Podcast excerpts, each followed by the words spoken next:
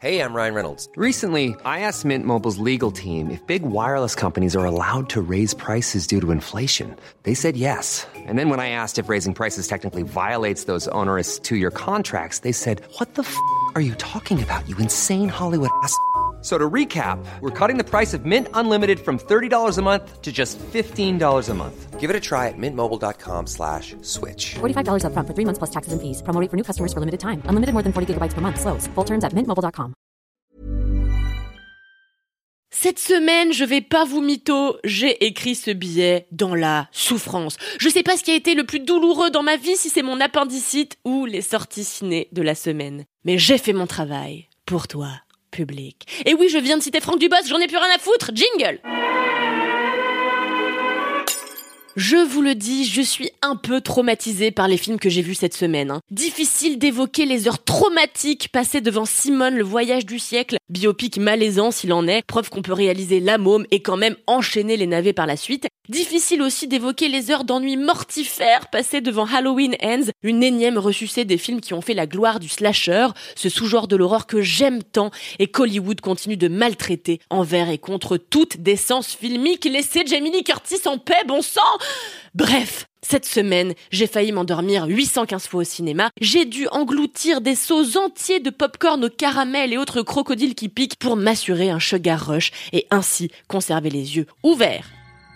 Toutefois, j'étais sûre qu'un film agirait comme une pastille de Berocca, comme mon phare dans la nuit neurasthénique.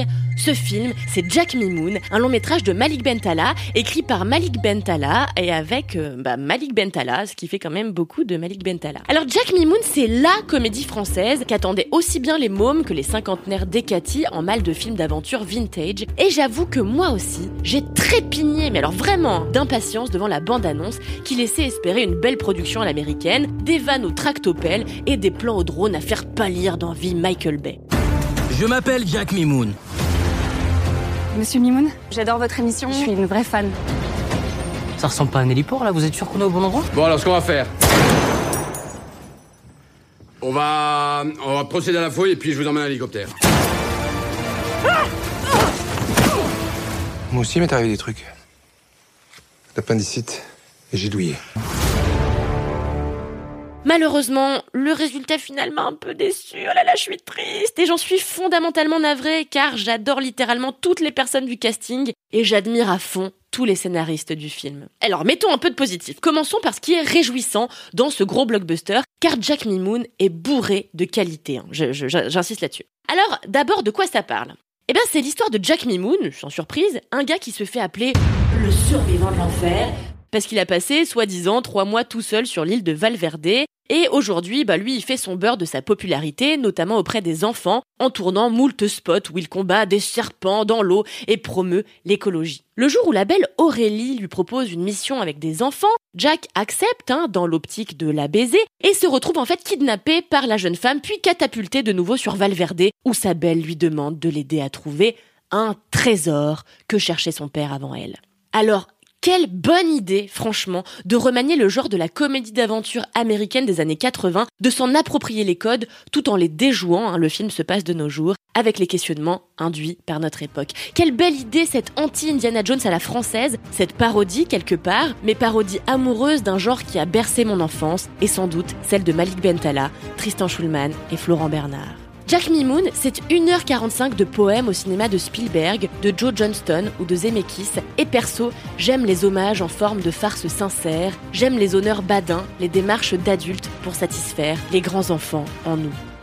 Bref, j'adhère complètement à l'idée du film, à son concept, à sa fabrication, à ses désirs initiaux. Vraiment, j'ai envie de le souligner, c'est trop rare que le cinéma français prenne le risque d'explorer des contrées où il se refuse d'ordinaire à aller. C'est trop rare qu'il s'essaye à l'aventure, genre en effet casse-gueule s'il en est, qui pourtant lui réussit si bien. Eh ben, j'ai personnellement souvenir, par exemple, d'une éclate mais totale passée devant La Loi de la Jungle, un film de Antonin Perechatko sorti en 2016. J'ai aussi un excellent souvenir de L'Homme de Rio, auquel Jack Mimoun fait d'ailleurs de nombreux clins d'œil. Mais ces films, dans le paysage du cinéma français, font figure d'exception et c'est bien dommage quand on connaît nos qualités infinies de conteurs d'histoires rocambolesques, comme savaient si bien le faire à leur époque Jean-Marie Poiret et Jean-Yann. J'ai 140 ans.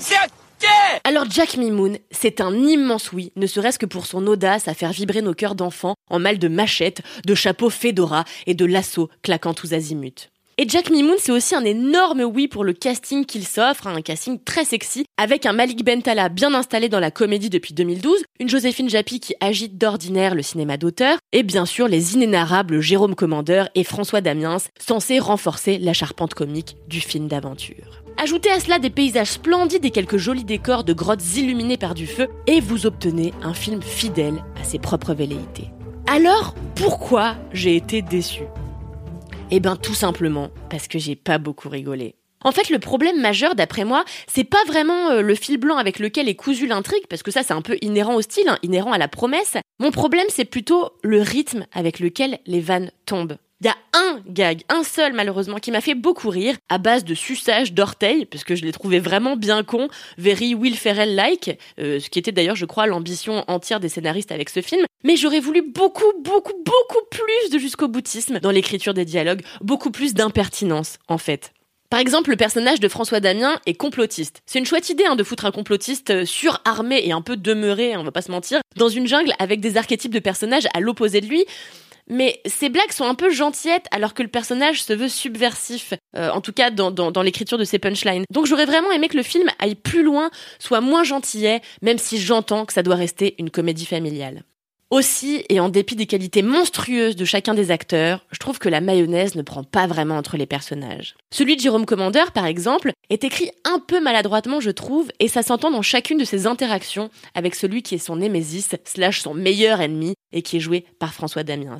Donc je reste un peu sur ma faim de spectatrice affamée de l'humour dont j'espérais être rassasiée et j'en suis un peu triste. Mais j'ai pas envie de retenir cette déception, j'ai plutôt envie de vous encourager à soutenir les initiatives de quelques irréductibles auteurs qui envers et contre toutes les tendances du cinéma français prennent des risques pour satisfaire l'enfant en eux et l'enfant en eux. Alors allez voir Jack Mimoun et laissez-moi aller me recoucher, j'ai la gueule de bois.